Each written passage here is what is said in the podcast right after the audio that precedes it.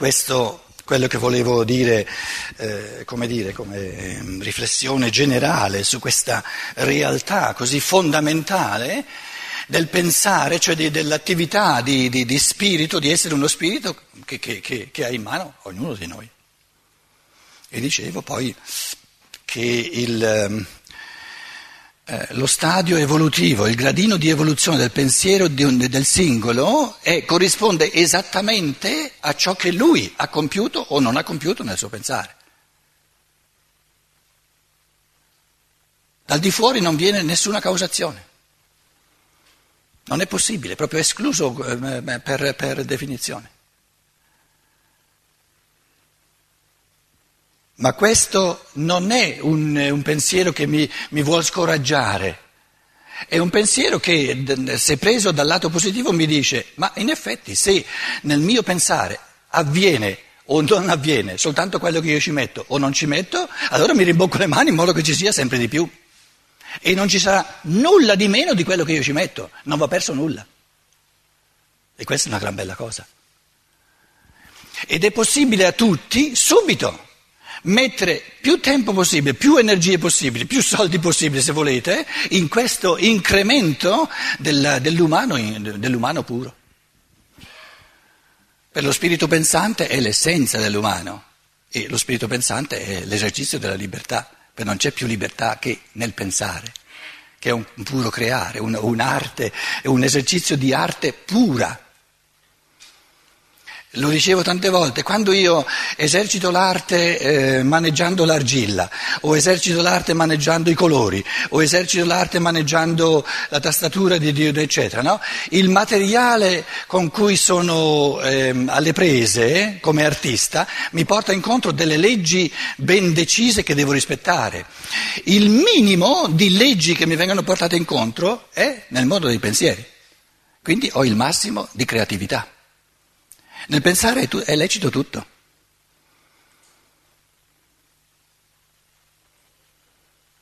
Si può fare tutto. Quello che si vuole, si può provare, si può riprovare. Un pensiero, provo una pista di pensiero, non va bene, è già sparito. Se faccio un quadro da pittore, un quadro eh, che, che, è uscito male, e poi devo trovare dove mettere la carta, dove buttarla via, eccetera, eccetera, eccetera. Invece se faccio un pensiero, una prova di, di pensiero, eccetera, che dopo devo vedere che non va bene, dico no, no, no, no, allora cambio e non resta nulla. Più liberi di così. Più liberi di così. E quando invece trovo qualcosa eh, nel pensare, è tutto godimento, eh? È tutta gioia e niente zavorra. Perché capire qualcosa, capirlo meglio, più a fondo, è una gran bella cosa, è liberante, allora non sono dipendente da chi, chi, chi pensa di aver capito più di me. 6. quanto all'osservazione, essa è un bisogno della nostra stessa Costituzione.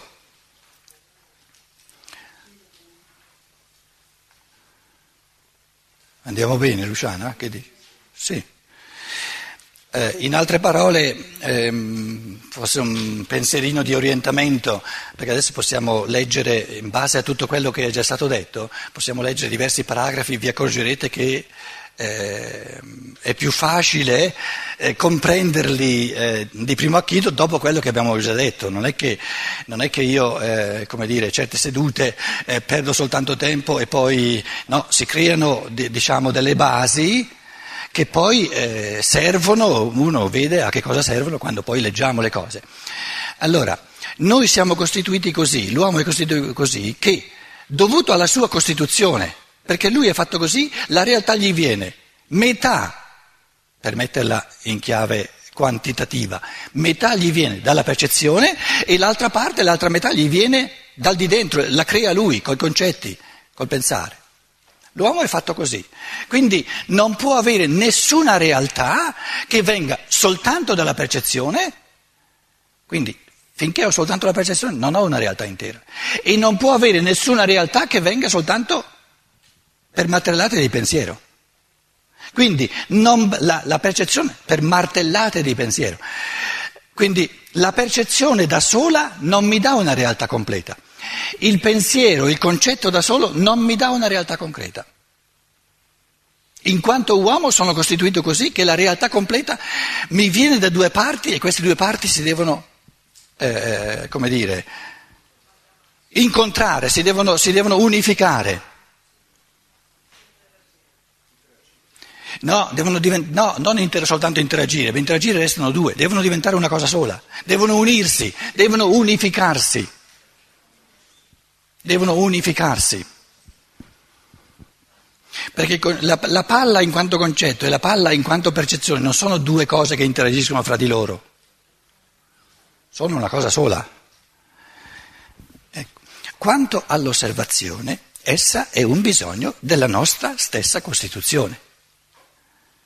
In quanto siamo uno spirito incarnato nel corpo, il corpo è pieno di sensi, addirittura 12 sensi, e quindi abbiamo bisogno della percezione dei sensi, perché siamo dentro in un corpo no? con 12 sensi addirittura. Il nostro pensare è il nostro pensare, un cavallo e l'oggetto cavallo sono due cose che si presentano a noi separate.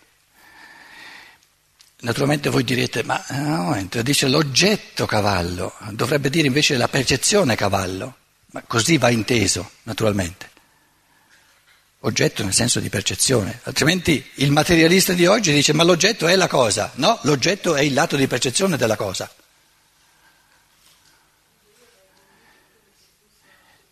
Più forte.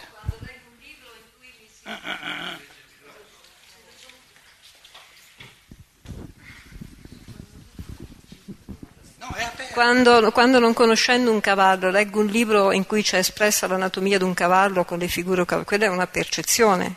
Cioè l'oggetto cavallo può essere anche inteso in quella maniera lì, cioè una, rappres- una rappresentazione nel, nel, concetto di oggetto può essere... Sì.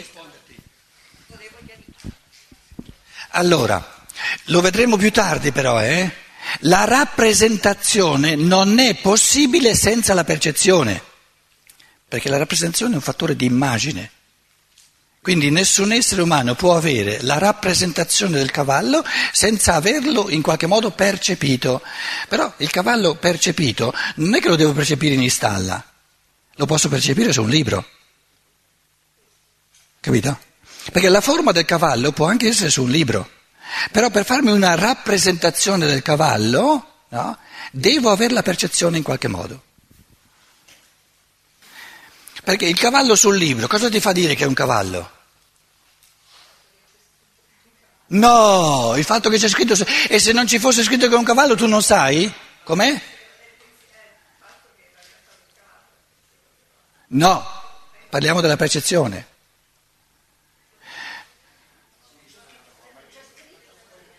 Sì, no, io adesso non sto parlando del caso di uno che non l'ha mai visto il cavallo.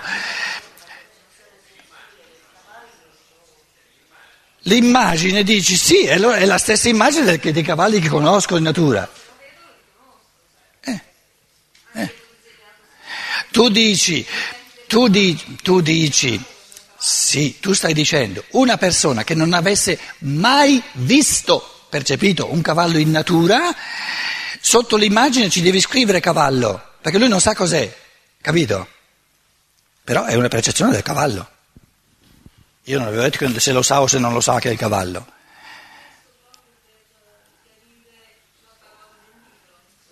Quale parola?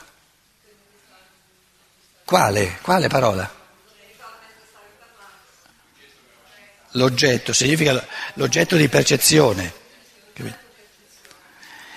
E l'oggetto cavallo ci è accessibile soltanto attraverso l'osservazione. Questo che stavamo dicendo. Come nel semplice guardare un cavallo non possiamo formarci un concetto del medesimo, neppure siamo in grado, col semplice pensarci, di produrre l'oggetto corrispondente. Il bambino piccolo che guarda il cavallo non crea automaticamente il concetto del cavallo, ha la percezione ma non il concetto. Quindi la percezione e il concetto sorgono da due istanze diverse. Così come, la, come il concetto non sorge automaticamente con la percezione, così la realtà di percezione del cavallo non, non può sorgere automaticamente soltanto pensandoci. Quindi né la percezione né il concetto mi danno la realtà completa del cavallo. Ognuno dei due me ne dà soltanto metà e devono unirsi per fare il cavallo reale. E quando sono uniti non sono più separati percezione e concetto.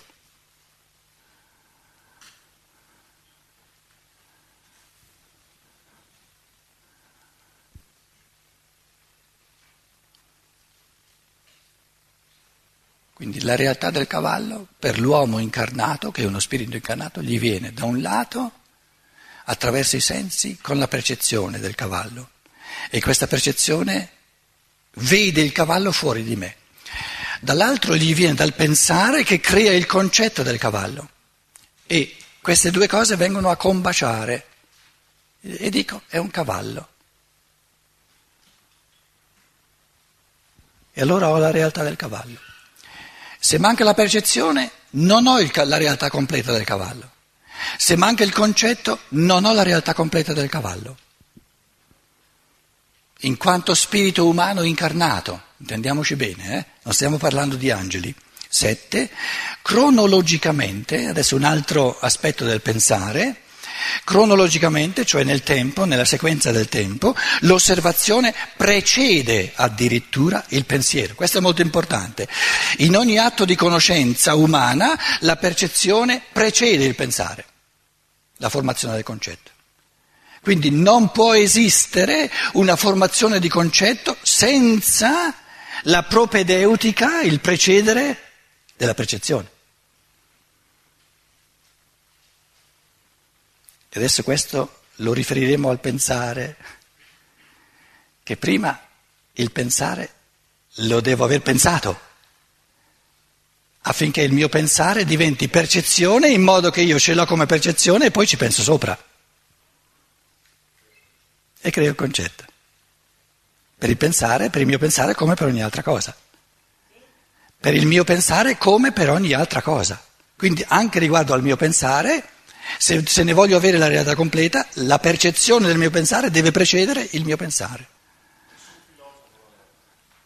Com'è? Sì, questi sono un po' i punti. Il terzo capitolo, e il terzo e il quinto capitolo sono quelli della prima parte dove diciamo, lo spicco unico di questo genio del pensare che, che è Rudolf Steiner risulta in un modo molto particolare soprattutto per esempio rispetto a Hegel, che si ferma in fondo la realtà ultima di Hegel sono le idee, cioè il pensato, i pensieri e non l'osservazione dell'attività pura del pensare in quanto tale. Cronologicamente l'osservazione precede addirittura il pensiero, il pensare. E infatti anche il pensiero non possiamo imparare a conoscerlo se non attraverso l'osservazione. Eh, noi eh, tutte le affermazioni che facciamo sul pensare, in base a che cosa le facciamo? Eh, in base a quello che ci risulta osservando il pensare. L'introspezione è anche una forma di osservare. Introspicere significa guardare dentro. È un osservare, è un'osservazione. Perché se io il mio pensare non lo osservo, non posso dire nulla sul mio pensare.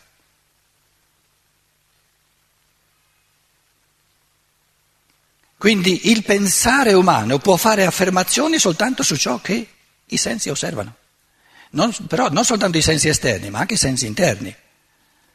In altre parole, il pensare umano può fare affermazioni soltanto su ciò che osserva, perché se non osserva nulla non c'è nulla su cui dire qualcosa. Col pensare. Mm? No, lo penso col pensare. Con i sensi interni dell'anima, che ho chiamato, no, l'introspezione, non l'intuizione, l'intuizione è il pensare. Cioè, tu come osservi un sentimento? C'hai la rabbia, no? Sei arrabbiato. Sì, è un guardarsi dentro. Tanto è vero che noi diciamo osserva cosa c'è dentro di te, osserva un pochino. Adesso l'attenzione osservante si rivolge ai fenomeni dell'anima, ma è un'attenzione osservante. E rivolgendo la mia attenzione osservante ai fenomeni dell'anima, percepisco i fenomeni dell'anima e ci penso sopra. Però li devo percepire, la percezione deve precedere, deve precedere.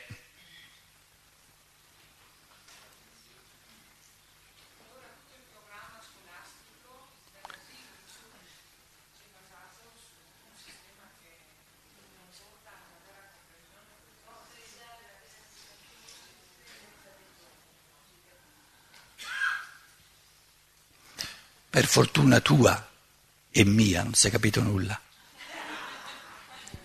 Dopo, dopo. Sarebbe un discorso troppo grande adesso entrare nel merito dell'educazione, della pedagogia, capito? Lo facciamo dopo.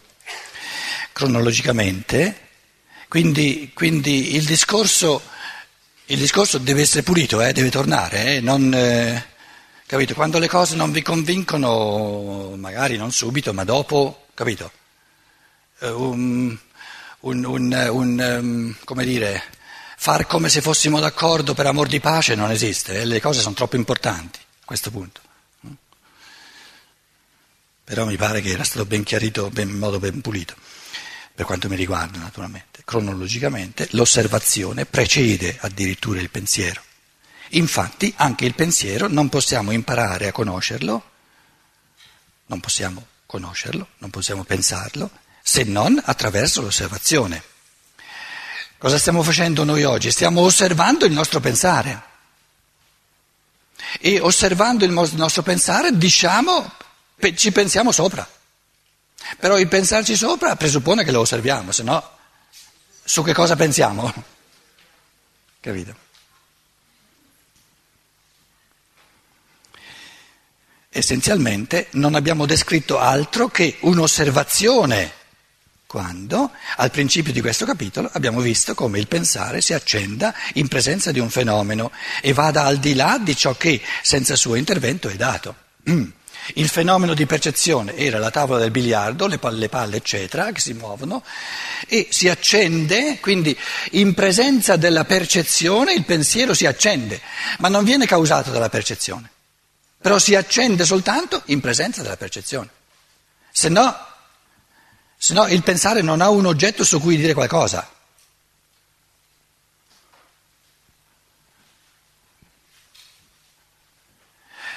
Diciamo, ehm, visto che la categoria l'abbiamo già usata, che la percezione è la condizio sine qua non del pensare, non la causa.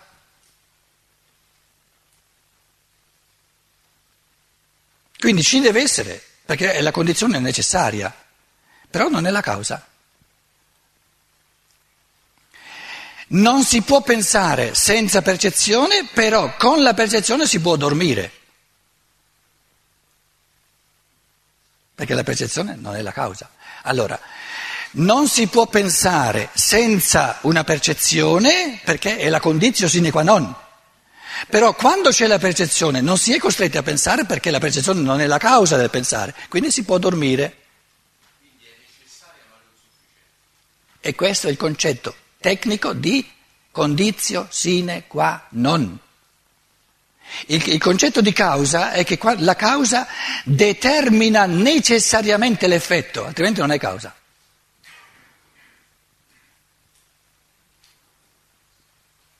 Qual è la causa del pensare?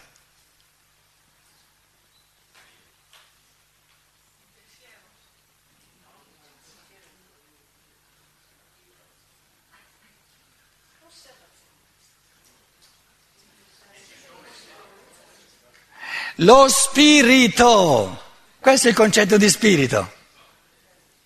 Lo spirito è causa assoluta del pensare. Dove c'è spirito c'è per forza il pensare, altrimenti non è spirito.